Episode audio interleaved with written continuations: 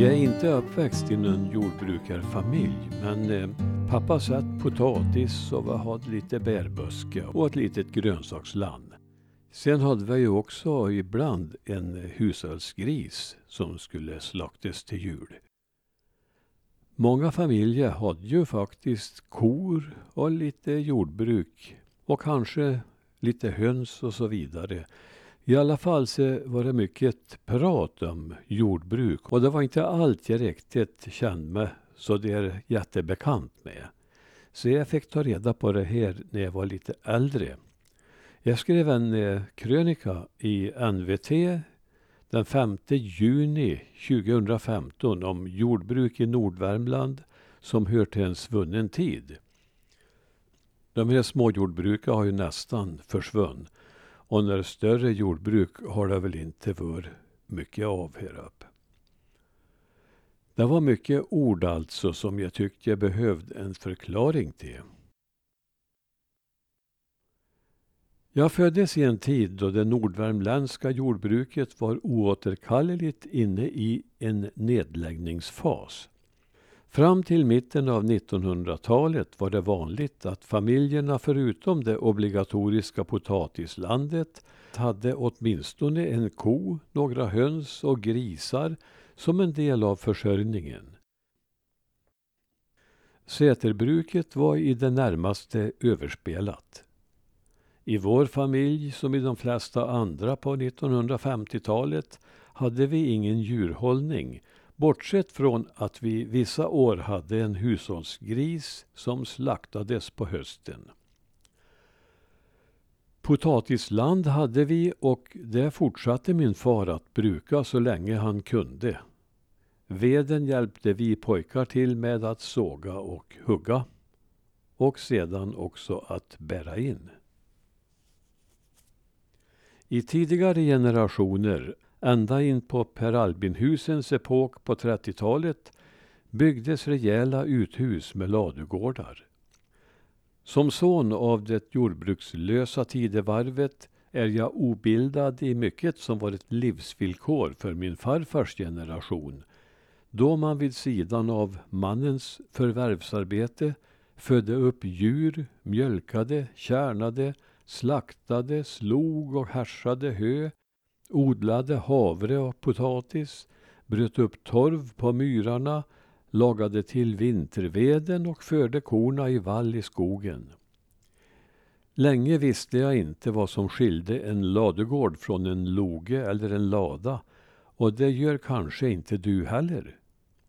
Nu har jag bättrat mig på området och ska försöka förklara vad jag först som vuxen lärt mig om uthusens funktion om markens användning och om bondeårets kalender.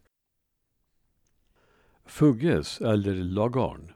Där bodde djuren, i gammal tid också lagårspigan. Stallen, hästarnas utrymme. Läa, eller ladan, förvaringsutrymme för hö och löv fanns på gården eller vid någon äng eller slåttermyr. Lon, eller logen, byggnad där man tröskade och hade golv för tröskad respektive otröskad säd och halm. Skårn, skålen, enklare förvaringsbyggnad för ved, redskap, torvströ med mera, ofta som tillbyggnad till uthusen, vedskårn, fuggeskårn med mera. Härbre eller härber, förvaringsbod för mat, utsäde med mera. Jordkällaren, källaren, stabilt byggd av kluven sten. Hus, alltså skithus, ofta hopbyggt med lagorn.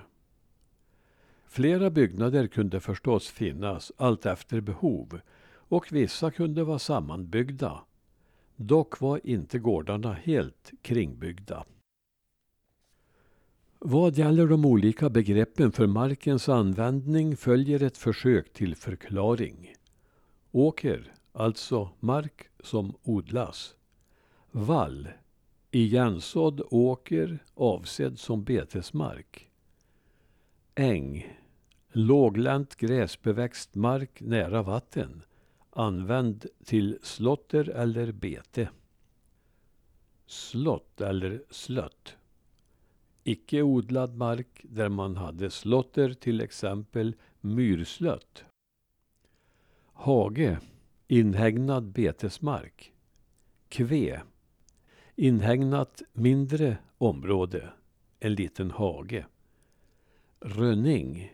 Avröjt område. Fall. Gammalt svedjeland. Hejsgölv. Torkställning för gräs eller torv. Ordet and i bestämd form Anna var en gammal svensk beteckning för en arbetsperiod i jordbruket. Slöttanna till exempel var tiden då gräset slogs. Vid skåranna skar man havreåkern med lie. Ordet Anna är nästan borta liksom det arbete ordet betecknade. Alla dessa ord som vi alla hört men inte fullt ut begripit var för bondesamhällets folk lika naturliga som dem vi använder från vår nutida vardag som bil, dator, tv, diskmaskin, bredband, tandkräm och köpcentrum. Vardagen har förändrats dramatiskt på ett par generationer, på gott och ont. Hur folk hann med att sköta förvärvsarbete och småbruk samtidigt övergår mitt förstånd.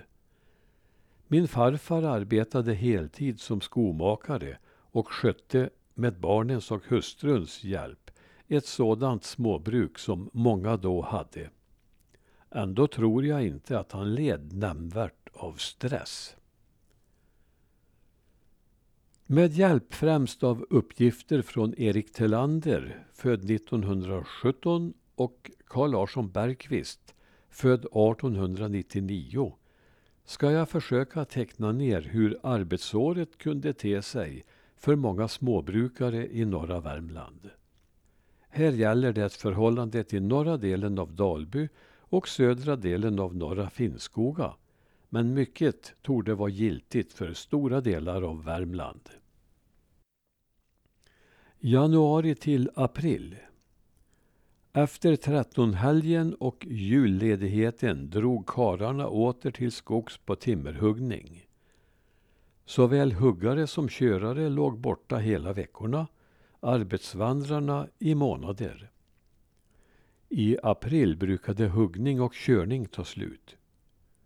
Husmor skötte hem och lagård under tiden. I april fälldes ofta och resades hemveden, kördes sedan hem att torka. Hemkörning av hö från utbruk, av torv från myrarna och av renlav till foder. Utkörning av gödsel före snösmältningen. Maj månad. Sättpotatisen togs upp ur källaren och ut i värmen att gro. Plogarna, potatissättning och sådd. Harvning två gånger före och efter sådd. Slutmätning vid vattendragen, därefter rullning och flottning. Veden hemma sågades och klövs.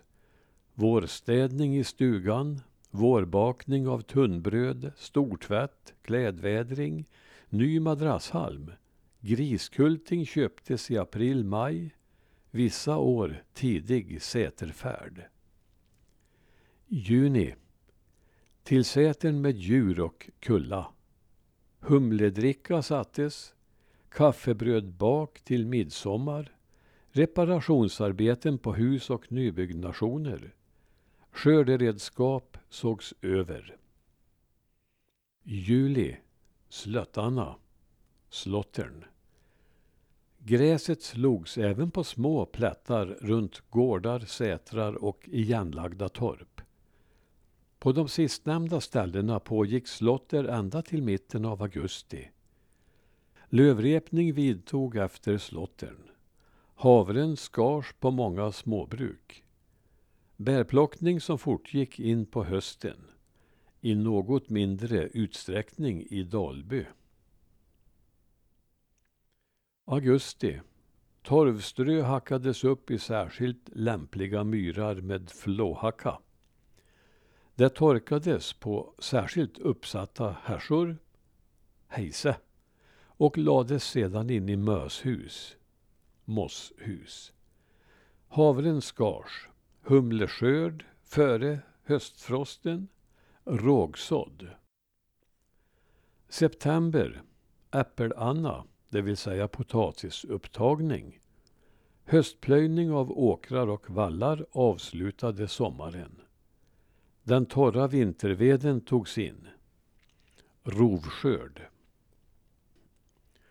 Oktober, slaktmånaden. Älgjakt från september. Höstplöjning, stortvätt på hösten. Havren tröskades på senhösten och blev skrädmjöl till nävgröt och sådorna blev kreatursfoder. Tunnbröd bakades för vintern. Renlav, som man här kallade vitmös, samlades till foder. Ny sänghalm togs. November. Skogsarbetet kunde ta sin början för vintern. Många karar låg då borta. December. Julbak. Bryggning av juldricka. Jultvätt vid älven, ån eller gryta vid brunnen. Lutfisken blötlades på annadagen. Julbad i lagården där det fanns öppen spis. Enligt Carl Larsson Bergqvist delades skördearbetet i äldre tider in efter bestämda arbetsveckor. Fallvecka, då man högg fall i skogen före midsommar. Myrvecka, då myrarna blev slagna. Lövvecka, då löv togs åt fåren. Vallvecka, då sätervallen blev slagen. Och ängsvecka, då man slog ängarna hemma. Till Mikaeli i september skulle skördearbetet vara avslutat. Ja, det var alltså inte enbart jordbruk det här handlade om, utan det mesta bestyr som hörde till småbruket eller gården.